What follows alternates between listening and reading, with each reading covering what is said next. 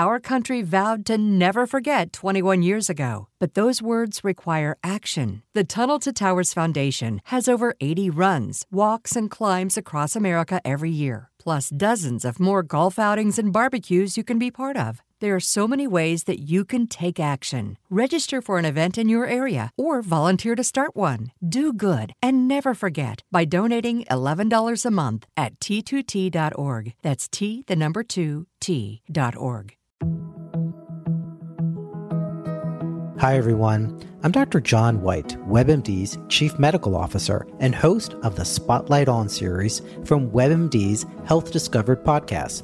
For this special two part episode, you'll hear up close and personal journeys about being diagnosed with a rare type of cancer, multiple myeloma. I started in myeloma nearly 25 years ago. And at that time, the average expectation of life in someone with myeloma was maybe one to two years. But even just in this last 10 to 12 years, we have doubled, if not tripled, the average survival of patients. I saw a new patient this week, and we had this conversation that based on what we've done over the last decade, my expectation is that patient's going to live more than 10 years. Listen to Health Discovered on the iHeartRadio app or wherever you get your podcasts.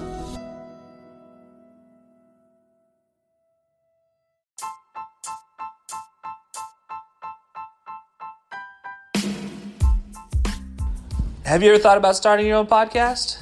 You know, when we were trying to get this podcast off the ground, we had a lot of questions. How do you record an episode?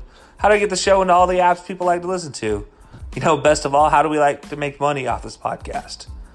The answer to every one of these questions is really simple Anchor. Anchor is a one stop shop for recording, hosting, and distributing your podcast. Best of all, it's 100% free and ridiculously easy to use. And now, Anchor can match you with great sponsors who want to advertise on your podcast. That means you can get paid to, to podcast right away. In fact, that's what we're doing right now by reading this ad. You know, I like to listen to, to my scary podcast during the week while I'm at work. And man, let me tell you, it just gets me in an extra zone so I can keep working all day long. So if you've always wanted to start a podcast and make money doing it, go to anchor.fm slash start to join me and a diverse community of podcasters already using Anchor. That's anchor.fm slash start. I can't wait to hear your podcast.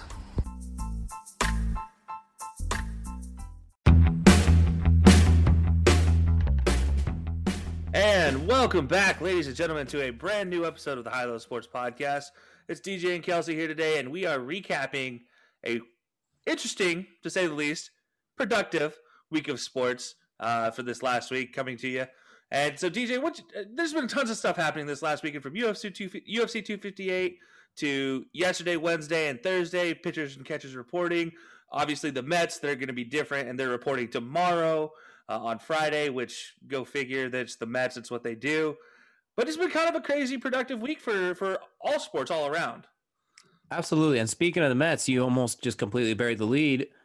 Former Heisman Trophy winner Tim Tebow decided to retire today at 33 years old, no longer part of the Mets minor league squad. He's decided to call, hang up the cleats and the bat and the glove. Yeah, I you know honestly, I don't know if I can call it bearing the lead. Uh, I don't I don't consider consider a minor league mm. ball player who uh, who was gifted time in AAA and AA uh, very worthy of a retirement mention. Uh, if honest, let's be honest, if his name wasn't Tim Tebow, he would have never gotten a shot to even compete at a double or AAA level. Um, he has the skills of a single A player.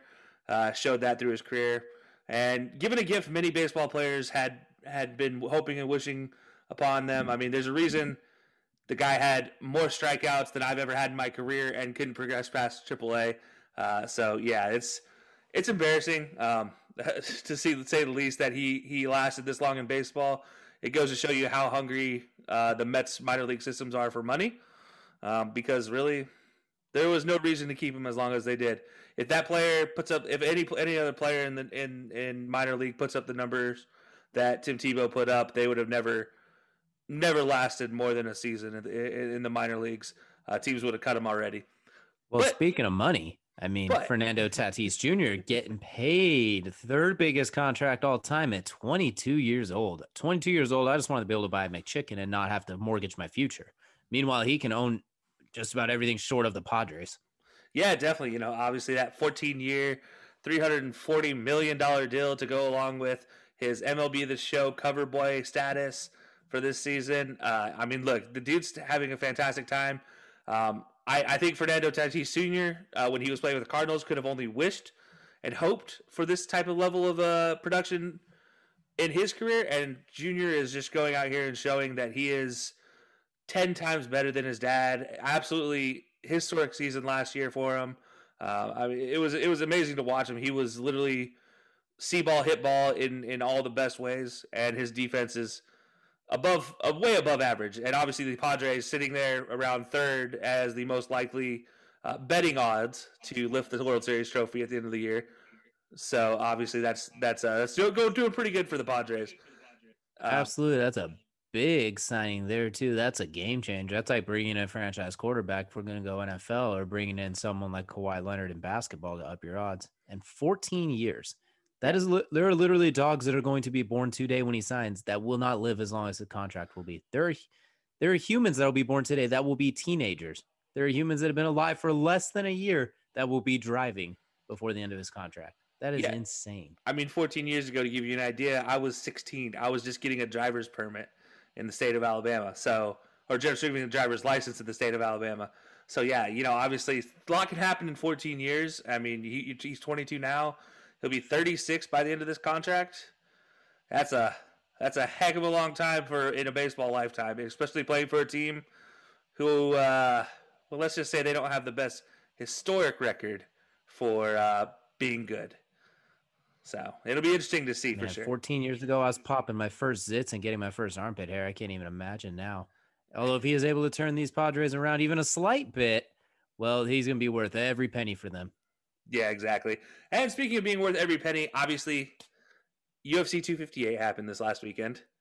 Kamaru Usman, for uh, many people, odds-on favorite um, to to to go ahead and uh, take care of business in UFC 258. Obviously, he did. If anybody didn't watch the fight, uh, continuing his unbeaten streak, and obviously, many people have some have some very uh, very kind words for him. DJ, I'm gonna I, I want to get your opinion on this first before we go any further a lot of people talking about him being a goat already in this division.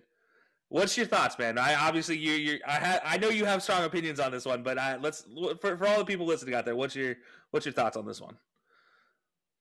As far as putting him as the welterweight goat, let's put this bad boy in reverse and slingshot it backwards and take it easy with that because that is a lot of hyperbole prisoner of the moment. Kamar mm-hmm. Usman is a damn good fighter, and he's probably a top five welterweight all time right now.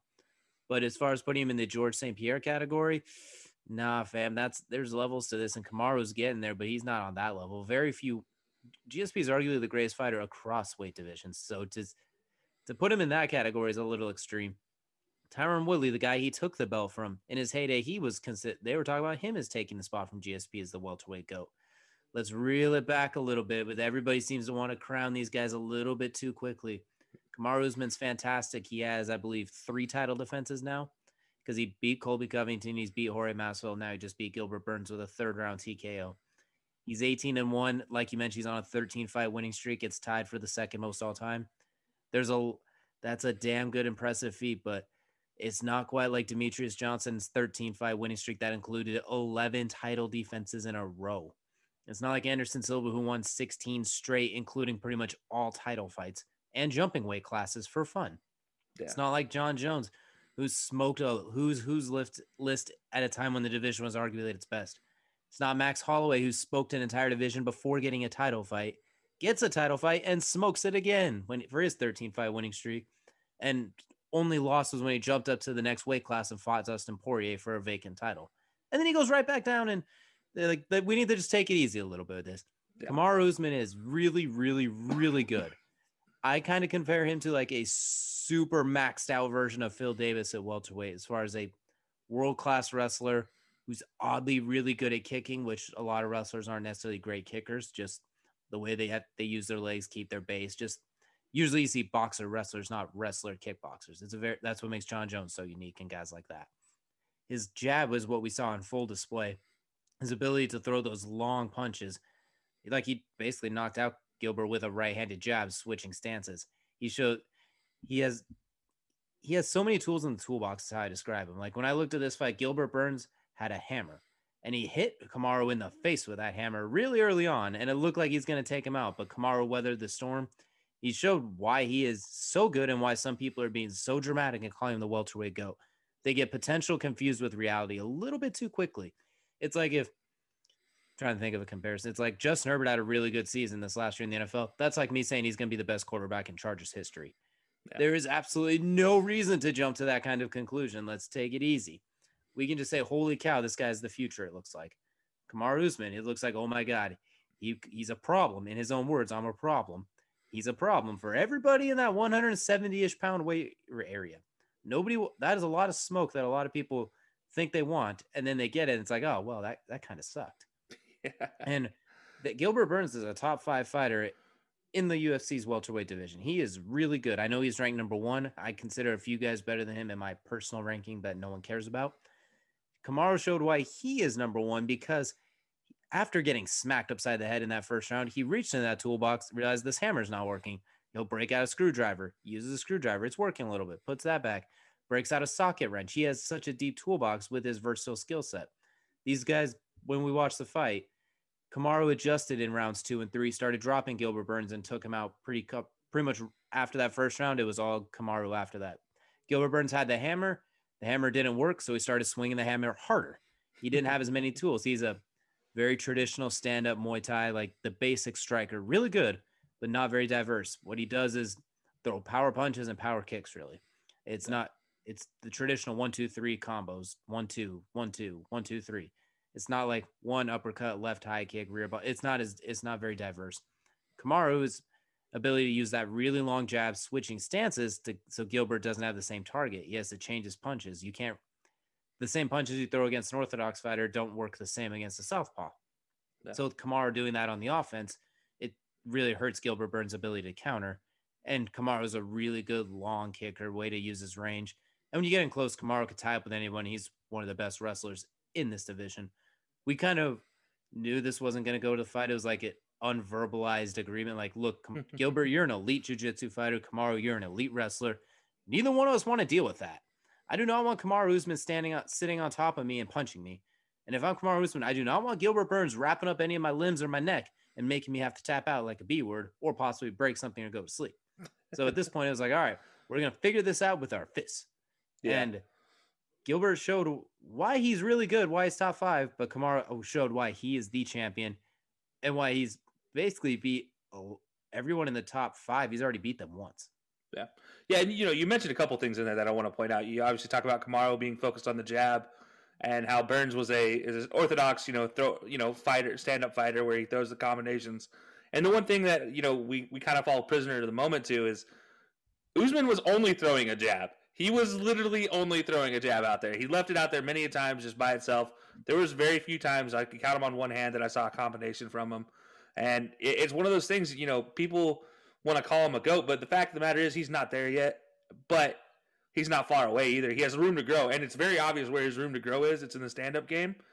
He has the power, but at the same time, there's no fluidity to his stand-up game. I mean, you mentioned the, the changing of stances, his focus on the jab. Yeah, he knocked him out with a a southpaw jab, but at the same time, that's his power hand. So it's you know, it's like it makes sense, but it's and it just kept him uh, kept Burns on his toes. And and let's be honest, we all like you, you mentioned it. Burns, yes, is a top five fighter in, in, in this division right now, but they're former far, sparring partners, so you obviously know where this one was kind of going to begin with. Um, when when Usman is like, I'll, I'll take it on, on myself and go to a camp that will help me focus more on my striking. He knew exactly what he needed to do to to take advantage of Burns' weaknesses, really. And uh, yeah, and, and you mentioned standing up the whole time. I mean, literally, the few times I saw Burns go for a go for a takedown, it was literally like Usman was just like, Are you, "Really? Like you're really trying this on me right now? Didn't we do this enough in sparring training? Like, what, what what's going on here, man? Don't don't don't try this on me. Just just try again. Try again later on down the road when you get better, young kid." And it, it really felt like that kind of like young kid versus older wiser fighter. You know, it's not even that way really, but it's just that's how it felt watching these two fight. Like it, it, outside of that first five minute flurry from from Burns, it felt like Usman had this well in hand, and it was just a matter of time, really, until he finally just laid the hammer down, as you to use your tool analogy, and and and just finally decided he would just lay it into him. And uh, it's fun to watch. I, I will say that, but it is it's interesting to see from from my point of view, where I'm not like the biggest UFC fan, and you know I don't watch it all the time. It's interesting to see that even I can see where he's able to grow at, where his future growth will come because of just how good he is on the mat. Nobody wants to take him down. So in the stand up, he's obviously like well, I gotta get better because this is the only way people want to fight me. So it's it's very interesting for me to not see even that. that bad either. It's just not. There's just some holes in it when you're that good of a wrestler. I mean, Yeah. he's gonna be just fine. I'm just. Everybody says he's a welterweight goat. Turn around, splash some water in your face, take a nap, think it over. Don't just calm down a little bit. Let's take it easy. The the desire to crown people so quickly is getting way out of control. Obviously, bigger, faster, stronger athletes, all that jazz. Uh, but prisoner of the moment will get you ran over by a Mack truck. It feels like, and uh, it's a little exhausting. Kamaru Usman's going to keep rolling. He's got some good fights coming up, in my opinion, and I think he'll he'll make his case. But let's let's chill a bit. Yeah, and you know, you mentioned some of those good fights coming up. What do you think? He obviously has his own opinion, as he made very clear in the post-fight announcements. Uh, who he wants to fight. He obviously wants to fight Jorge Masvidal and, and shut him up once and for all. And uh, as um, you mentioned earlier when we were talking about it, uh, it put him in a coffin. So he quite literally wants to to shut him up because he feels slighted somehow by Masvidal because Masvidal does what Masvidal does, and he talks a little bit too much outside of the ring, um, chirps a lot, and and got under Usman's skin about it. And uh, so, do you think that's the fight to go with, or do you think there's somebody else here in the top five that might be the the go to fight for him? I would be cool. I'd be cool seeing that one. I mean, obviously the first fight, Masvidal short notice. Kamaru, there there's a report that comes out just now for some reason recently that he had a broken nose in the first fight beforehand. So they're both compromised, quote unquote, in in a way. Masvidal immediately after the fight's like, good on him. I want to fight him again with the full camp because six days, 20 pounds, traveling across the country, getting COVID tested like four times in a four hours period in like two day period. That's exhaust like that's a lot going on. And then a short notice against a guy like Kamaru Usman, when you basically know I have to kill this guy. I have to kill him early or I have to land a huge shot, basically. You're a little more limited. And if you're Kamaru, you're fighting a dude who killed a guy in five seconds with a flying knee. So you're like, okay, you're on short nose, You're a little more cautious too, especially if that broken nose was actually there. So they both feel like that was not their best performance. And Usman knows Masvidal is the biggest star in that division. He is easily the guy that people tune in more often to see. And Kamaru probably got his biggest paycheck that he's had so far. The first time he fought Jorge, why not do that again, especially in a fight that you won 50 to 45 on the scorecards first time and we're in zero real danger. So if I'm Kamaru, I'm like, yes, please, I'll, I'll take that again, especially if he thinks it's going to be an easy payday. He thinks he's going to absolutely maul Masvidal. Why not? Why not go for it? And if you're Masvidal, it's like, well, this is what you wanted. Why not? I mean, you're coming off a loss and you get to go right back in there again. Seems like it seems a good like seems like a good fit for both of them. But if I'm the matchmaker, I'm going to go in a different direction because when I look at it, Colby Covington's coming off a win against Tyron Woodley. Him and Kamaru have their own beef and selling point. I think that's a good one. You give him that rematch. And I know Dana White doesn't care for Colby Covington because Colby's, well, Colby. And at the same time, Kamaru doesn't like him. And a lot of people don't like him. He was ahead on the scorecards in that first one going to that fifth round before Kamaru stopped him. So it's a very interesting rematch. It's a fight of the year type of thing with the amount of output they both put out. They they're such good wrestlers. They basically cancel that part of each other out and it just turns into a bar fight, a really technical bar fight. And Colby did have him dinged up and hurt a few times too, with different body kicks, different punches. That was an underratedly close fight when you go back and watch it again.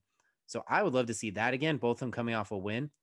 And then that leads up Jorge Masvidal versus Leon Edwards, who Leon Edwards has not fought since I was that 14 year old kid we were talking about a few a few minutes ago. He's been in the top five the entire time because he is that good. He just he hasn't been able to get a fight. He's had a couple with his opponent not able to fight because of COVID recently. It's just he has had the worst luck since the start of 2020 as far as UFC fighters getting a fight go. It just things are not working out. I mean, he was lo- he was basically in lockdown in England for the longest time. It's been rough. And him and Masvidal do have a little bit of what we would like to call beef. I mean, he was served a three piece in a soda against his will dur- backstage dur- after the event in London when Jorge Masvidal knocked out Darren Till and Leon Edwards got the I think it was a win over Gunnar Nelson that day. I'm having a hard time remembering that one, but they're two elite fighters. Winner gets a title shot. A little bit of backstory there. And uh, Leon Edwards is calling for it. He's like, look, Jorge, this sells itself. Fight me. Jorge's like, I want Kamaru. Kamaru's like, I want Jorge. Colby's like, I want Kamaru. It seems so. It's a weird little thing you could do with the four of those. I will take any single one of those matchups you want to put together. I will hand over my pen and sign them up. I will take Leon Edwards versus Kamaru Usman part two. That's a good fight. And then that leaves Colby and Masvidal, former teammates. They hate each other now. This is there's a lot of fun with these four, and I will take any of them that you want. I will offer you a fruit basket to just make any of them happen. Unfortunately, that leaves Gilbert Burns as the other guy in the top five. He's kind of on the outside looking in. I think you could match him up with a lot of different guys in the top 10, give him a chance to bounce back. He can compete with these guys. I think out of the five guys we've talked about, I think in my personal humble ranking, I'd have him as about that fifth spot. I don't know if he's beating a Leon Edwards or a Colby or a Jorge. And we just saw he's not beating, he hasn't beat Kamaru. So he's right on that cusp. And I think another fight or two could get him right back in there. Gilbert, he'll be fine. He'll bounce back. He's still a really good fighter. But with those other four, you could put together just about any of those matchups, and I'll be cool with it. They want Kamaru and Jorge to possibly coach the Ultimate Fighter. That's what Kamaru's pitching. That could be fun to have those two stuck around each other, even though entertaining with words is not really Kamaru's strong suit, to say the least. He's not the best guy on the mic or just when he talks. He's and then Jorge's well, Jorge Masvidal. We all that no, not much. Fantastic TV. Everyone, everyone knows who he is at this point. So I'm cool with any of those four, any of those layouts I just had featuring those four. Sign me up yesterday. Yeah, definitely. You know, you mentioned Burns, and uh, congratulations on him to get to this point. Anyways, um, you mentioned he's not really at that point of being in the top four, in your opinion, and I think in, in a lot of people, they're kind of like they they kind of just had to give this fight to him because of what he has done to get to this I mean, point. You KO like. Demian Maia, the only the second guy to KO him, and you basically killed him. Yeah. And then you destroyed Tyron Woodley before Col- like Colby Covington basically ended his career as an elite fighter. But Gilbert Burns was the one who beat him following the Kamaru Usman loss. So what he did to Tyron Woodley was uh, no one did that to Tyron Woodley besides Kamaru Usman at the time. He ran right through him. So Gilbert Burns did earn this shot. I just, with my eye test, tells me is I think those other guys are better. Yeah. There's that's just my humble opinion. Like just before the Gilbert Burns fans decide to you know set me on fire, let's take it easy on that. I'm not insulting the guy. I'm simply saying the top of the welterweight division is absolutely insane. It's so insane that the guy I just said was power ranked at number five nearly destroyed the champion and hit him upside the head with Thor's hammer. The fact yeah. that Kamaru Usman survived is a testament to him. That's yeah. all I'm getting at. So Gilbert Burns could beat any of these guys. I just think if this was a series like you do with NBA or MLB, where you have a series, more often than not, those other four would win the series. Yeah, yeah, definitely. I mean, I wasn't trying to slide him by any means, but I'm with you. I think I do think he kind of just it was it was what they had to do at the time to get him his due justice. But unfortunately, I think you, you saw. Yeah, he laid out everything on the line, hit him with Thor's hammer, and then Usman was like, "All right, let me brush this off and and step right back in." And then you know he did what he did, and I, I do think Burns obviously you know obviously when he gets gets back into it, gets gets another win under his belt. I think it'll be interesting to see that top five go at each other for the next year, maybe two years, um, before somebody else decides they want to join into the fun at the top of this division because this division looks, looks like probably the, one of the most fun divisions currently out there.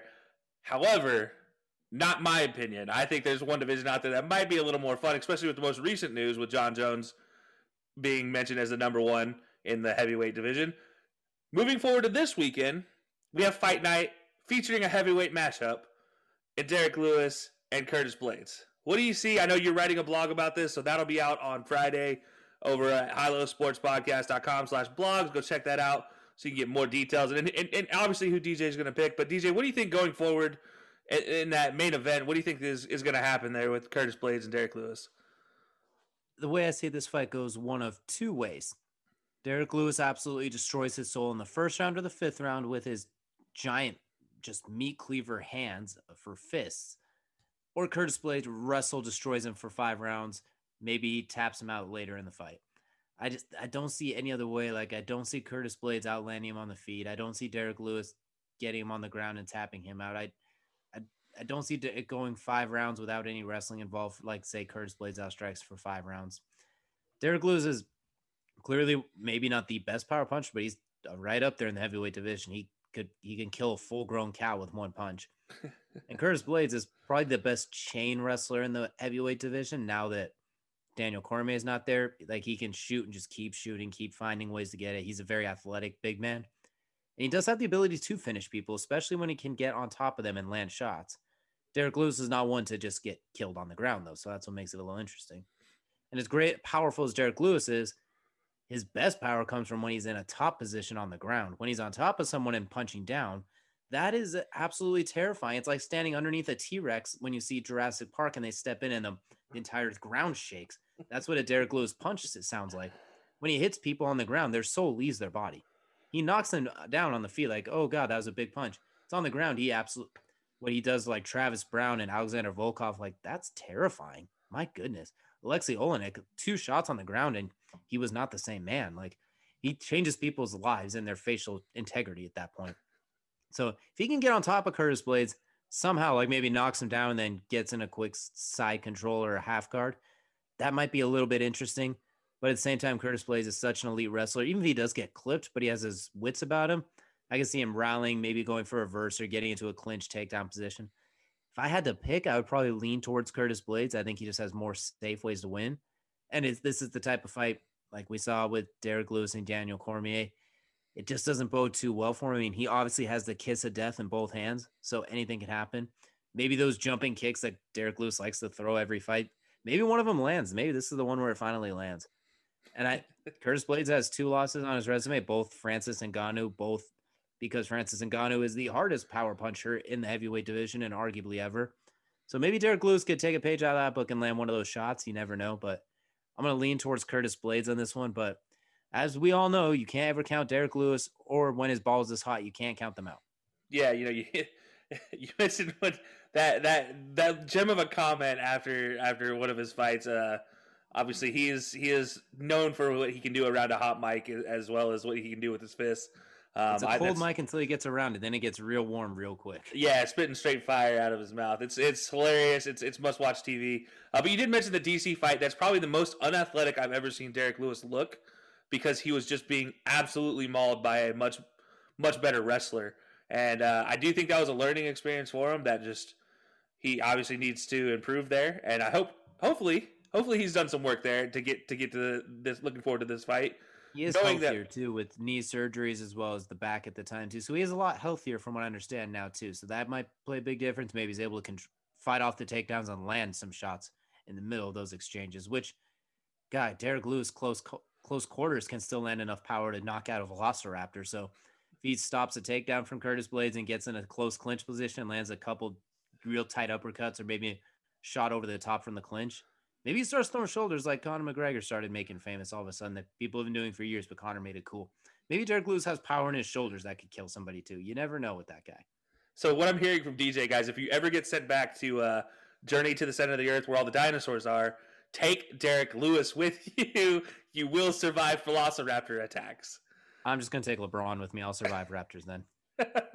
touche, touche, man. That was a shot shot at the at our friends from up north, Bleacher Connection. If you're listening to this, it's true. I'm not going to debate it about it. at least you won't have to see him until the finals now, so you're you're good. Exactly. Uh, but look at you know the other half of this this this heavyweight picture, the championship, the title belt picture. It obviously has Francis Ngannou and Stipe. The end of March. And it has now been announced that Jon Jones will fight the winner of that for all intents and purposes. What's your thoughts on that? How do you think that's going to work out at the end uh, for this heavyweight division? Obviously, we'll talk about it more once it gets there, but that's that's kind of the big news right now. I mean, Jon Jones coming back and being dubbed your number one. I'm curious to see how he does at heavyweight. Like he vacated his light heavyweight title, which is actually on the line in a couple weeks at the beginning of March. So we're going to talk a lot more about that closer too. Just letting everybody know, we're not skipping that. But Jon Jones at heavyweight, I'm just really curious to see how he carries the weight. Like yeah, Chandler Jones and Arthur Jones, his two brothers, NFL players. Arthur was a big boy. He's like 320, if I'm not mistaken, when he played for the Colts and the Ravens. Really stout defensive tackle. Chandler Jones, like 265 to 280. Outside linebacker, D end, like the big athlete, not just necessarily the big guy. Jon Jones, in theory, you'd think he has the frame to put on the weight and be like a solid, strong 240 at heavyweight, like pure muscle bound. But he's never really had to do it. And he does have like when you look at him, he has wide shoulders, really kind of thin forearms, but big biceps, kind of chicken legs a little bit, especially around the calves, like really thin calves, but strong quads. Like he's proportioned perfectly for a fighter, to where you can keep off weight, but at the same time be stronger than heck. I mean, he's a twig by light heavyweight standards, but he still overpowers a lot of guys. And I'm wondering how that carries the heavyweight because if he can keep that same kind of muscle proportion without getting basically fat and sluggish, I think that's a dangerous, dangerous man, especially if he could pack on a little power. Like a light heavyweight power wasn't always his strong suit, like punching power. If maybe putting on the weight gives him some punching power, oh Lord, and he still gets to keep the athleticism. Good luck, everybody else. But at yeah. the same time, does putting on that weight take away some of the athletic, athleticism? Does it minimize some of the speed and then still doesn't give you the punching power? That could be a problem with guys. He can hit them four to five times before they can hit him, but he does that natural heavyweight power, those larger fists, that sort of thing. Does that end up hurting him if they can hit him? So that's what I'm curious to see. And of course, when it talks about hitting people, you can't miss Francis Ngannou. My lord, I talked about Derrick Lewis killing Velociraptors. Francis Ngannou is killing the Spinosaurus with his left hand. His right hand is basically what caused the San Andreas fault when he tripped and hit the ground. So, for and then of course he's rematching the Stipe Miocic, who might be the best technical heavyweight fighter I've seen as far as boxing, the wrestling, the kicking. Everything he does is so crisp, so smooth. He's a smaller heavyweight in like the 230, 240 range. Like he's not a huge guy. I'm interested to see how this fight goes. Second, second time against each other. First one, Stipe ran away with it. But for anytime Francis fights, it's terrifying just because of what he can do. And Stipe is the best heavyweight of all time. So I'm really curious to see how it goes. Stipe has taken a lot of damage in those DC fights as well as that first Francis fight too. Even though he ran away with it, getting hit by that man, even when it doesn't hurt, knock you down or knock you out, it still does damage. I mean, you can throw a hammer at a wall so many times just because it doesn't break the wall down doesn't mean the wall is in good shape. So yeah. I'm curious to see how Stipe has recovered from these fights, and at the same time, how as good as Francis got. I mean, he's gone on a tear since that first fight. He's killing everybody, everything, anyone, ever just anything that gets in his way does not walk away, including Curtis Blaydes, who we just mentioned. One of the guys that was on that list. He did lose to Derrick Lewis in the worst fight I've ever seen because neither one threw a punch. So we have no idea what would happen if they both threw punches.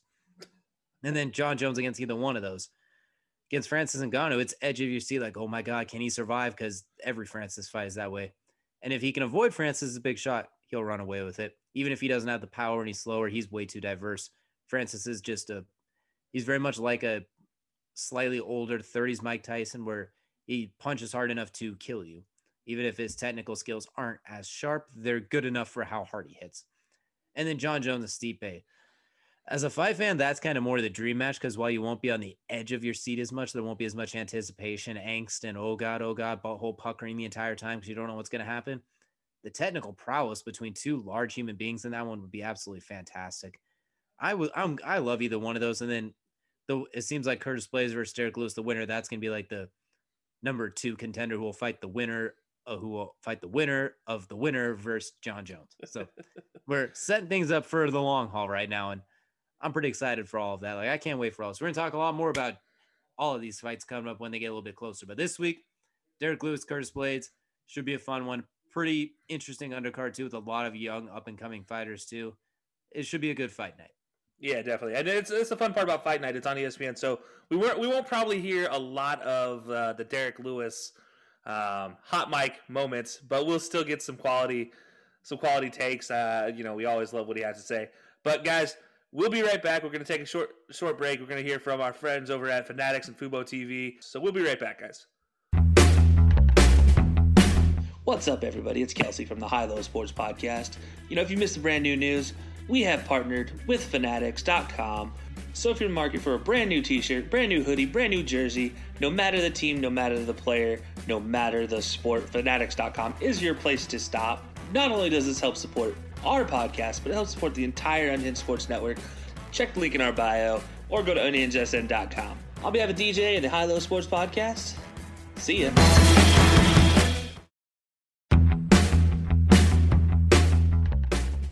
What's up, everybody? It's Kelsey from the High Low Sports Podcast, and we recently partnered with Fubo TV. What is Fubo TV? Fubo TV is a service to broadcast live TV over the internet, no cable required.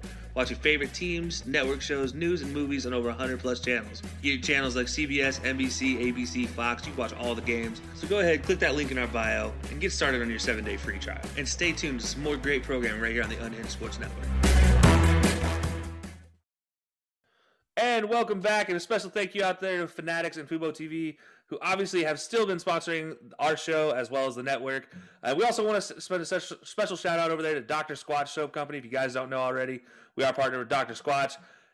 Go buy the soap, guys. If you haven't already, it's cold pressed soap, so it helps keep you a little bit cleaner because it stays a brick longer. It doesn't just fall apart in your shower like all those nasty soap bars you buy at the store do. Um, so definitely check that out. Link is in our bio. And the original craft beer company. If you guys have not already checked out that, it's like Bark Box, Bark Box, but for adults. Sends craft beer right to your home. I'd send you if you guys could see what we're doing right now. We obviously both have craft beer near us, so these are from Ohio, but it doesn't matter. It, it, still counts. and uh, nothing like that good Mid Atlantic beer to wash it down after a long hard day. Woo! All right, still sending shots at the Cleveland folk. All right. I love Cleveland. Who are we kidding? That's true. That's a good point. Uh, but obviously, guys, definitely check those out. Links in our bio, and the other one being Colorcast, which we'll get to a little bit later. Um, we'll talk about that a little bit later in the show. But guys, there's another big story to talk about right now. Oh, how the saga never ends. And I do mean big. He is a very large, imposing human being, and that is JJ Watt. Obviously, being released from his contract by the Texans because they were already planning on moving away from him. There is zero other reason. People who are saying otherwise, just shut up. You don't know sports. We're not um, even going to get into that. We're going to ignore the stupidity and just move on with the education. Continue, sir. Exactly. So reports are coming out that JJ Watt is literally saying free agency is wild. He has never experienced anything like that since recruiting days back before he picked a college because he's getting so many phone calls. It's obviously going to be crazy if you're JJ Watt. You are JJ Watt. You have literally invented the pass batted stat because that's what hmm. you did so good. That's what you the what, yeah, you literally, yeah, the the Watt SWAT, if you will. Um, there are reports coming out that he is thinking about an AFC North team. DJ, what's your thoughts on this? An AFC North team is where he th- is thinking about going. I won't say which team yet. I'll, I'll, I'll leave that, but I just want you to go ahead and take this away. He, he's thinking about an AFC North team. So when I look at JJ Watt, there are four teams. I'm going to call this the fo fo fo half hour because I got a lot of fours coming up during this this part. And you're going to see why. Well, we're going to start with the four teams I think JJ Watt, like that it's a good marriage, basically. One is that AFC North team you're thinking of, the Cleveland Browns. They really could use another pass rushing type of monster to go with Myles Garrett, and even in certain packages, line those two ne- up next to each other. My lord! Plus, if they can keep Olivier Vernon and he can get back to getting his groove, you could put together one hell of a NASCAR package. If anyone remembers the 2011 Giants with Justin Tuck, Mathias Kiwanuka, Jason Pierre-Paul, basically four defensive ends pick your poison. Yeah. You could put together a heck of a squad with them to kind of mask some of Cleveland's secondary and linebacker issues they're still working on. Because we already know with Kevin Stefanski, DJ's favorite coach, by the way, that's out there. If you don't believe me, check our preseason predictions. Yeah. But I think they're going to be fine, and that'll give that that's a hell of a fit for them. Plus, the ability to just bat the ball down that will help your defense immensely in the back end. And JJ Watt and Myles Garrett lined up next to each other. Oh no, that's Godzilla and King Kong instead of fighting each other, teaming up and going after you. No, no. Yeah. The other one is the one that a lot of people wanted, the Steelers, because he gets to play with his brothers. Him, Cameron Heyward, Stephon Tuitt, TJ Watt. Uh, not much more needs to be said. basically, the rich get richer. Bud Dupree's probably out of there by the sounds of it because he's hitting free agency. Bringing JJ Watt to just bring another. God, that just that's a that's an insane front seven just to think about it. Another one is staying in the division and going to a team like the Colts, who are looking for another team that's looking for a pass rusher. And I think they've inquired a little bit about signing him too, because you put him, DeForest Buckner together, all for, former multiple time defensive player of the year in JJ Watt, DeForest Buckner, first team All Pro. You can put them in the middle in certain packages where both are really good at swatting down the ball, with DeForest being six seven and JJ Watt just basically being Dikembe Mutombo of the NFL. So that gives you a lot of versatility there as well. And then the slightly unheralded one that I don't think a lot of people will like, but I think it's a really good fit still, would be him going to Seattle. Because I think Seattle, their pass rush is Jamal Adams. That is all I need to say at this point. I know. Yeah. And then at the same time, him and Dunlap, Dunlap, another six seven guy, and JJ Watt, professional Dikembe Mutombo. that gives you another added element of good luck throwing over this. Yeah. And I don't know what sal- Seattle's salary cap's not great, but it's not bad if I'm not mistaken. They don't have a first round pick. They don't have much for picks, honestly, at all. They got to improve somehow because the Rams got better, the 49ers are getting better, the Cardinals are getting better. Seattle, I know they won the division, but they're kind of stuck in that stagnant zone. So they could bring in a JJ Watt. that's a that's a good fit for him, I think. So those are the foe teams that I think JJ Watt should consider. With the Browns, of course, being what sounds like the front runner so far. JJ Watt just loves cold places. Yeah, you know, hey, look, he's uh, what went to Wisconsin. it must be felt must have felt weird in Houston these last couple years up until this nat, this nice little cold streak. If you're down there in Texas, listen to this. We hope you do have power, obviously. So don't take take my joke with a grain of salt. Um, but yeah, no, obviously he's thinking about going to Cleveland. One of the biggest, some of the biggest reasons, money and a potential Super Bowl. He actually wants to be paid the market value for the first time, and in his career, which is something crazy to think about. He's a three-time All Defensive Player of the Year, and I would have figured by now he would have been paid market value, but evidently, he feels he's been underpaid his whole career. So well, he's wrong about that because he signed a massive contract after his first defensive player of the year, if I'm not mistaken, one of his first two. And he said, "My goal is to make sure that I am underpaid." He just happened to perform so damn well right after that, so he can take it easy with that. He has been paid a whole lot. Like yeah. we can go back to I think it was his 2013 or 14 extension. I can't remember the exact the year. I'm a little rusty, and it's been like nine years. But he signed a huge deal, and I remember him saying, "My goal is to make it look like I am underpaid." To which he went on to win Defensive Player of the Year. Yeah, so and- he could chill with that. He's been played paid market value before. It's just not free agency market value. It's re-signing with your team market value, which is a slight difference. Yeah, he was projected to make 17.5 million. So to your point, obviously, very well paid for a defensive, defensive, defensive end, defensive tackle, whatever you want to classify him as. Um, and the Browns sitting with 21.7 million in cap space projected, uh, obviously have money to spare. And they were ready to pay a guy by the name of Jadeveon Clowney that last season before the before uh, before he ended up in the, with the Titans. So this they could be something on that one. Yeah, this could be something that is a very good fit for him in Cleveland.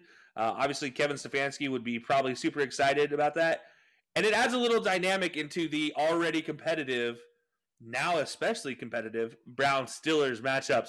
Because on top of that, the Watt brothers will be going against each other for who's who can have the most amount of sacks of the other guy's quarterback um, and talk about a competition that you would love to see two brothers competing against each other to hurt the other guy's quarterback, but not really hurt the other guy's quarterback, but to put the other guy's quarterback on the ground.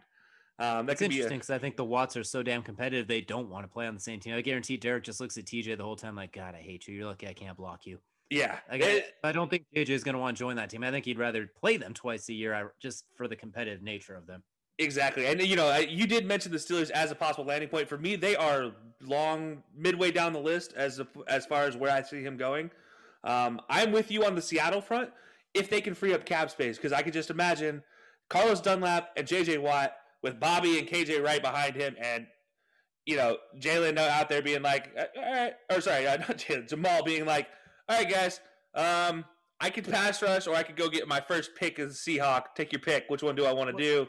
Well, you, got to catch the ball to get your pick. I'll get more bat pass. Quandre Diggs gets the picks as the safety. There. Yeah. So I mean, you talk about a defense that needed help. They definitely need some. They need some work there in Seattle, and uh, we, we've seen Russell Wilson has not been able to get them past that hump since he's been the focal point of that team, if you will.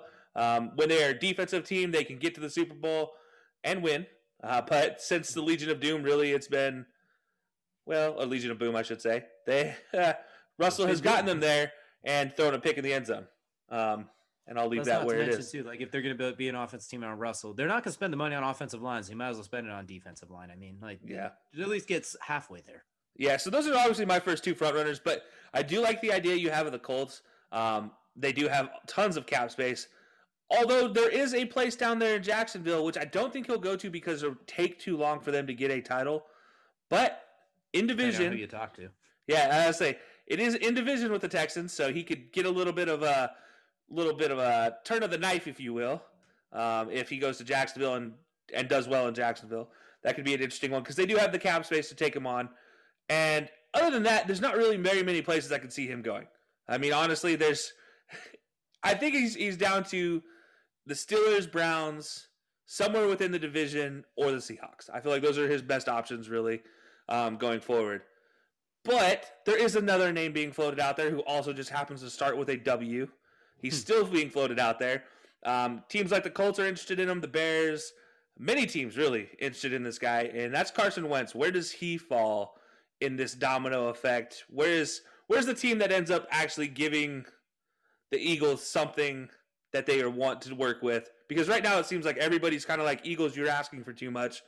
considering the the Matt Stafford trade earlier in the season, early in the offseason, everybody's kind of like a little bit holding to their guns as far as not giving up too much right now. So the Eagles are trying to figure out where they fall in this marketplace for Carson Wentz. And, and what do you think it ends up being? So the the Vegas odds have recently basically skyrocketed. The Colts as the favorite because they're offering like a second. They're the first one to stick to their guns. Like we're not giving you two first round picks, Philly. Let's chill with that. We're gonna give you like a two and something else. I think it was initially two twos and something else. And as the thing has played out, it sounds like it's been it's even lower to like a two and a three or something along those lines. Like you're not getting a lot for Carson Wentz. He's coming off it, and his it, he was benched. Your team benched him, so you can't ask for two first round picks for a guy you benched. That's I can't even think of a more ridiculous. That's like paying a hooker with a check. I can't honestly think of anything more ridiculous. I'm struggling to find think of similes here. Paying the point is EBT card. Yeah, exactly. Like you, you're just it's just terrible that. So it sounds like Indy's still sticking around, but they're telling you we're not giving you what you want. Take it or leave it. We'll go elsewhere. So it seems like Indy's the front runner. The Bears obviously are still in there, but Carson Wentz has said he prefers Indy. So I think at this point it's just like, does Indy finally cave a little bit, or does Philly just they because they're gonna have to pay him? I think it's March 17th is the date is when he has a signing or a like a roster bonus due. So it's up to you, Philly. You keep him and pay him and basically rot him on the and make him compete with Jalen Hurts and see how that goes. Maybe he's unhappy. I don't know how that situation mends itself or you kind of give in and you take the second round, like a second round pick this year and like a future third or some whatever the Colts are offering, and then you go with it that way. But if I'm the Colts, for example, this seems to have been a real thorn in their side, and from what I understand, from what I've seen, they're not happy about the Eagles leaking their trade offer. So we're bringing to my second of the faux faux foes. I'm going to break out the four te- the four quarterbacks. I think the four options for the Colts this offseason. Number one is obviously Carson Wentz right now with him being kind of the eye that the guy they have their eye on. He's basically their two year stopgap guy. If they can fix him, great. You, you have a potential MVP caliber quarterback. If you can't fix him, you bench him and bring in the rookie Jacob Eason. He's somewhere in the middle, you're basically where you were with Philip Rivers, arguably. So that seems to be their favorite. Number two, the guy that I think I'd be the most intrigued for them to go look at, Sam Darnold. If the Jets are really shopping him, then that's a 23 year old kid who has basically been just assaulted for his first few years with plenty of room to grow, plenty of highlight plays. I mean, some of the plays highlights we see of him, if Sam if Patty Mahomes did that, the entire internet would lose its ish and set on fire. Like we talked about last time, we talked about Sam, the touchdown threw against the Colts where he just yeeted the whole defense. Yeah. The touchdown run against the Broncos where he destroyed a human and then continued to scamper. He's very capable. And in a quarterback friendly offense like this, second round pick for Sam Darnold on that cheap contract, and enough money to sign a JJ Watt. Like if I'm the Colts, I almost start to look away from Carson Wentz. Like you guys are being difficult. Take this two and nothing else, or we're gonna go look at him if he is on the market. I don't know if Sam's on the market. Number three, and this is one I'm not really sure about, but it seems like it's gained a lot of traction. Trade up for Justin Fields somehow. Lo- there's been a lot of. We'll talk about Zach Wilson here in a little bit, possibly how he, him, and Trevor Lawrence are considered the top two guys. But Justin Fields has been getting a lot of heat too, especially with the Colts. I've noticed as I keep track of the quarterback carousel that's going to be absolutely insane for the next few months. Sounds like Justin Fields is a guy that they kind of have their eye on. Is they see him almost like Justin Herbert, is a guy that in college you didn't see everything you liked. That's because they didn't ask him to do it, but that doesn't mean he's not capable. It was probably the fastest of these quarterbacks. When I watch him run, my goodness, he's got a heck of an arm, and with the Colts offensive system, it's very quarterback friendly to say the least. Yeah. And then the fourth option for the Colts probably is just start Jacob Eason, honestly take your lumps and be like, look, we're Super Bowl ready now, but this is our guy. Let's see what he's got and then go forward. I know there's thoughts of Ryan Fitzpatrick or Jameis Winston, but I don't think those are the moves. If Derek Carr is available, every team that wants a quarterback should be like, Derek Carr, please, Derek Carr, please, Derek Carr. Please. I think yeah. he would he should be the guy they look at over Carson Wentz, but there's no word if he's even really available. There's Deshaun Watson, which yeah, good luck getting enough trade capital for that one, guys. I'm not even like we've talked about that enough. Good luck, everybody else. Basically, you're gonna need five yeah. teams involved in that somehow. Yeah, no, you. It's funny you mentioned Carson, or uh, not sorry Carson, but uh, you mentioned Deshaun, and there's talks now that the the Panthers and Matt Rhule are in conversation to somehow pull out a deal for um, for Deshaun, which is a very interesting landing place, if you will, uh, because they do have the assets potentially to trade away. Although it's a question of whether you want to trade that away if you're rebuilding in the Panthers organization. it's it's kind of a lateral move also if you're Deshaun. That's, that's a very scary thought. Especially with that offensive line that could use some work. It's like, eh, well, do you really want to go there? I mean, you'll probably lose Curtis Samuel, Robbie Anderson, and a, few, a lot of other. Like, good luck. I mean, it'll be you and maybe CMC if you're lucky if you can keep him.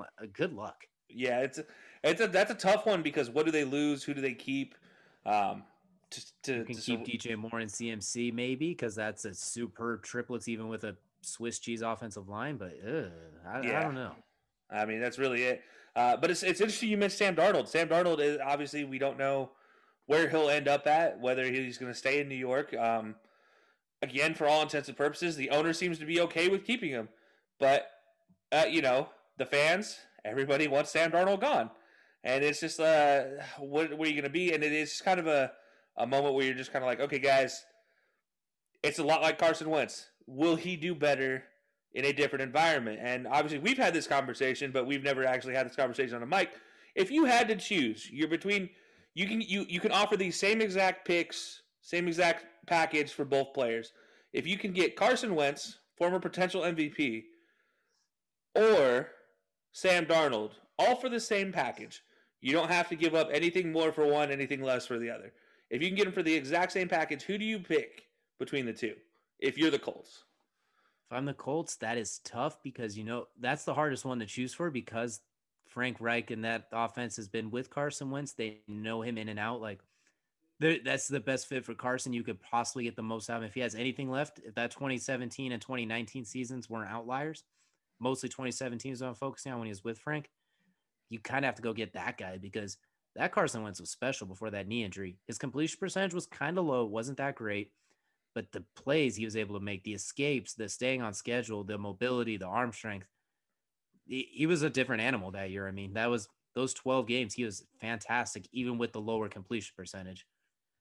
But we're talking like a sec this year's second and like next year's fourth, that could be a third, just a hypothetical trade situation.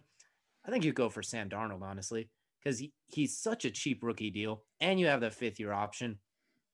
He's shown the ability to make plays. I mean, I think they were seven and nine two years ago, and that's with Adam Gase as your head coach. We'll emphasize that till I die that he is and offensive coordinator. Exactly, and you're you had Robbie Anderson in and out of the lineup a little bit. No running game to speak of. Like they were a mess, and they were still about I believe six and 10, 7 and nine, whatever it was when they got before they got Mehdi back on they had their moments, and if Sam Darnold doesn't get mono, they're probably even better. Yeah. So I still think I think Sam Darnold's a safer pick, and you have all that extra money, you can reload the roster. You could re-sign a JJ Watt. You could go sign a JJ Watt, re-sign all your pieces, and you could keep that first round pick. This is a deep tackle draft, and they need to replace left tackle. Look what Tristan Wirfs did last year with the Bucs. I mean, you can pick up a tackle in the teens to early 20s, if I'm the Colts, I really, if you can get Sam Darnold for the same price, I really consider it. And I think he's a little more mobile and less injury prone. He's had a few injuries from getting absolutely mauled by the Jets off from because of the Jets. My goodness, they they don't like him for some reason. Yeah. And Carson Wentz has unfortunately been injured. Even when he had the elite offensive line, he had injury issues. Not his fault entirely, but it's just unfortunate. So I would lean towards Sam Darnold, but if you're the Colts, either one works. And the reason we're talking about Sam Darnold being even tradable is because there's some quarterbacks at the top of this draft where the Jets are picking. Trevor Lawrence, Zach Wilson. We saw reports. Some people think Zach Wilson's as good as Trevor Lawrence, which I think is blasphemous because they keep trying to compare him to Patrick Mahomes like they did with Jordan Love, and they always want to do with athletic quarterbacks with rocket arms. And I think it's stupid. It's Trevor Lawrence, then maybe Zach Wilson or Justin Fields, but let's not put them in the same category as prospects just yet yeah, you know, obviously, I think if uh, if Jim hears us talking about the Jaguars taking anybody other than Trevor Lawrence, I'm sure I'll get a message here in a second saying, "Hey, shut your mouth. They're taking Trevor Lawrence because that's the, that's a smart pick. That's the that's the safe pick. That's the guy who is projected to be the next Peyton Manning. Granted, even if he doesn't turn out to be Peyton Manning, you know who he turns out to be? Something really good. It's okay. You'll be He's the fine. closest you have to can't miss. Yeah, he's he'll be Andrew Luck for his quality seasons that Andrew Luck gave you. Okay, he gives you that good. Jaguars going to the playoffs next year, and the Texans, the Colts, and the Titans better look out. Yeah, I mean, like really, like look if you if you if you think Trevor Lawrence for some reason is not as good as Zach Wilson, I have so many questions about your credibility as a football analyst because if we're talking running backs, okay, absolutely, yeah, Zach Wilson much better running back than Trevor Lawrence. If we're I don't know talking about a, that. I, a I think Trevor Lawrence can run faster. fair enough. Actually, fair enough. Um, I think Zach Wilson's the second best quarterback, but like you said, there is a gap between one and two. Yeah. Not a huge gap, but the putting them in the same. We're getting reckless now. Everyone that has a strong arm and is mobile is not Patrick Mahomes, like these scouts are saying. Oh, he reminds us of Patty at Texas Tech all over again. Why? Because you want him to be. Yeah, no. If you if you want to talk about a quarterback in this draft that might be Patty, and just because of his arm, look at the Penn State quarterback who is sitting here dropping seventy yard bombs on TikTok like it's nothing. He has the motion, the throwing motion of a Greek god. He literally snaps it back and it's gone seventy yards, and you're like, what? What is this? And this is a kid in Penn State who nobody talks about, and who, if you want to compare because of arm strength, that would be the guy to compare to Patty. But the fact is, he's not Patty because we all know he's not Patty because we've seen his body of work at Penn State. Zach Wilson didn't spring on the spring on the scene until last season, and he only sprung on the scene because of what he was able to do with his feet first. This season, we saw a lot more of the passing game, but that wasn't even that great. Let's be honest, he was. to say he's the number one quarterback is just he's put everything he can do currently on the table. He reminds me of Nick Marshall at Auburn. He and and, and that's, that's a high quality quarterback. That's a quarterback that, that that that led you to a national championship where you lose to Florida State. But that's a quarterback when you get into the NFL is going to limit you until he grows within his his own mind, and th- that's purely down to reading a defense. I mean, really, Zach Wilson, we haven't had to see him read a defense. Trevor Lawrence goes up there and he is the play caller at the line of scrimmage. He is given three plays and said, You get to choose because of what you see. And you see him making all the hand gestures. You see him making the calls at the line. You see him pointing out a mic. You see him pointing out a coverage. Sometimes it doesn't work. He's still young. He's still growing into that role. But it's just like with Peyton Manning. We saw him grow into that role through three to five years in his career. And by the third year of his career, the dude's calling out blitzes that he's never seen before because he's seen it on film at some point in time. I mean, the Oh, dude. second year he went 13 and 3. Like, yeah, Yeah, give him like- time. And I think, yeah, I agree with you. And Zach Wilson, I think he's the second him. best quarterback. Yeah, nothing against him, but like, But calm down, scouts. Which is this is the, the prisoner of the moment conversation all over again, and everybody wants to anoint the next, the next big thing. They want to find the next gem. They want to find the next Patty. They want to find the next Tom Brady. And the fact is, we're not going to get that anymore because we've seen these kids from day one of middle school highlight film until now. Let's be honest. We've seen these kids on highlight tapes. If you've watched QB1, you've seen Justin Fields on QB1 at Harrison High School in freaking Harrison, Georgia, and you know exactly what to expect from him. He's the it's same kind of crazy that he had a good season. He had that game of his life against Clemson, and somehow he's dropped from being the second best quarterback. Like coming into this, they were talking about him and Trevor Lawrence maybe taking the spot. Justin Fields in fewer games has done nothing to take away from his prospect, but yet he's now arguably like the third or fourth quarterback. It's kind of weird how that's worked, how the draft process for the NFL works. And this is rough for Justin Fields. I'll be honest. I think Justin Fields is a num- is the number two quarterback in my eyes because I got him what three, but I know what you're I know what you're saying. Like you're right. I do think he is the most polished for what you'd want in an NFL quarterback. I think he has the most potential. And as of right now, he's a little bit more polished than Zach Wilson will be. And he has that little bit of game manager in him where he's not afraid to just say, okay, I'll check it down. You saw it all the time when he'd check it down to Chase, Trey Sermon, and Trey Sermon would stomp off for 40 yards. Obviously, you're not going to get that in the NFL. But if you put him on the right team and he has a running back who can catch, he has no issue dumping it off to his running back and letting them run. And I you think know- that's why the Colts are really interested in him too, because that's a perfect fit. And his mobility on top of that, like, and he's got the gun; he can rip it. So Yeah, I think that's why the Colts are really looking at him, like Justin Herbert, basically. And again, his big thing is reading the line of scrimmage, reading the callouts, reading the, the blitzes that'll be coming at him. And I hate to say this, and this is something that always gets brought up.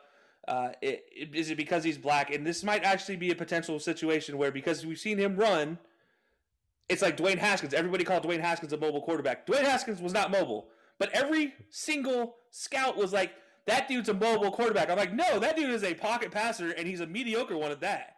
And what we've seen, guess what? He's a mediocre pocket passer in the NFL.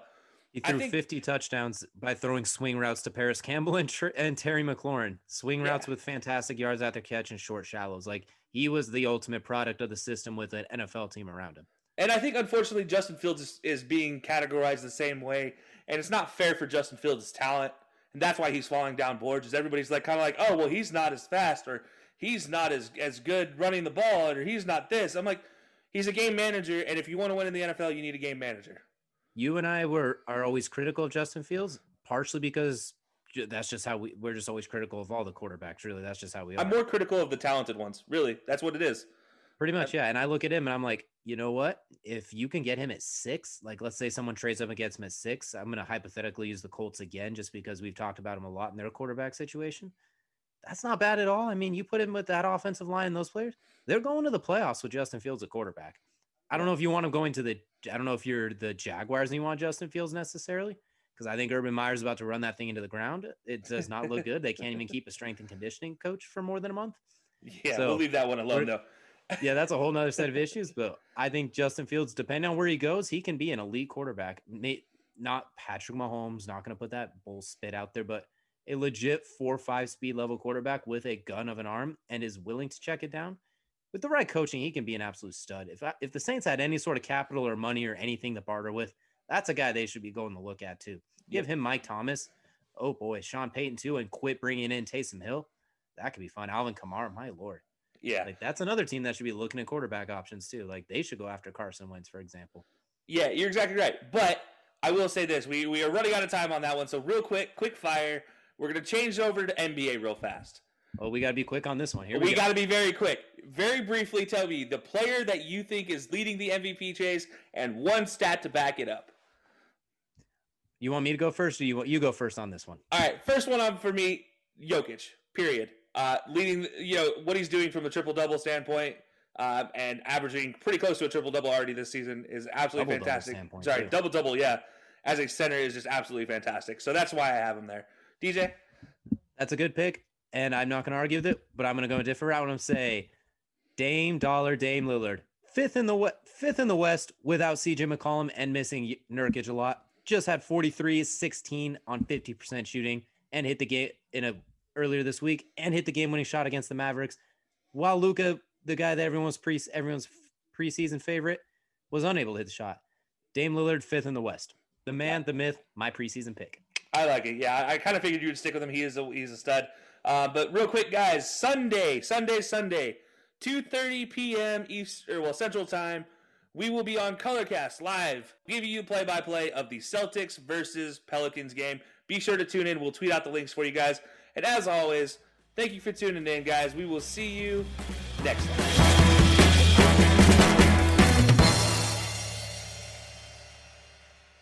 Mary redeemed a $50,000 cash prize playing Chumba Casino this year. I was only playing for fun, so winning this was a dream come true. Chumba Casino is America's number one social casino experience. It's serious fun. With over 80 casino style games to choose from, you too could win life changing amounts of cash. Be like Mary. Log on to ChumbaCasino.com and give them a whirl. That's ChumbaCasino.com. No purchase necessary, void, or prohibited by law. 18 plus. Terms and conditions apply. See website for details. The voice in the preceding commercial was not the actual voice of a winner.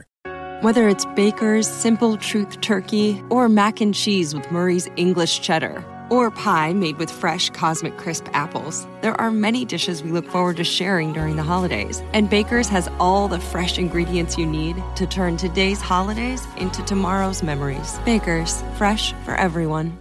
Choose from a great selection of digital coupons and use them up to five times in one transaction. Check our app for details. Baker's, fresh for everyone.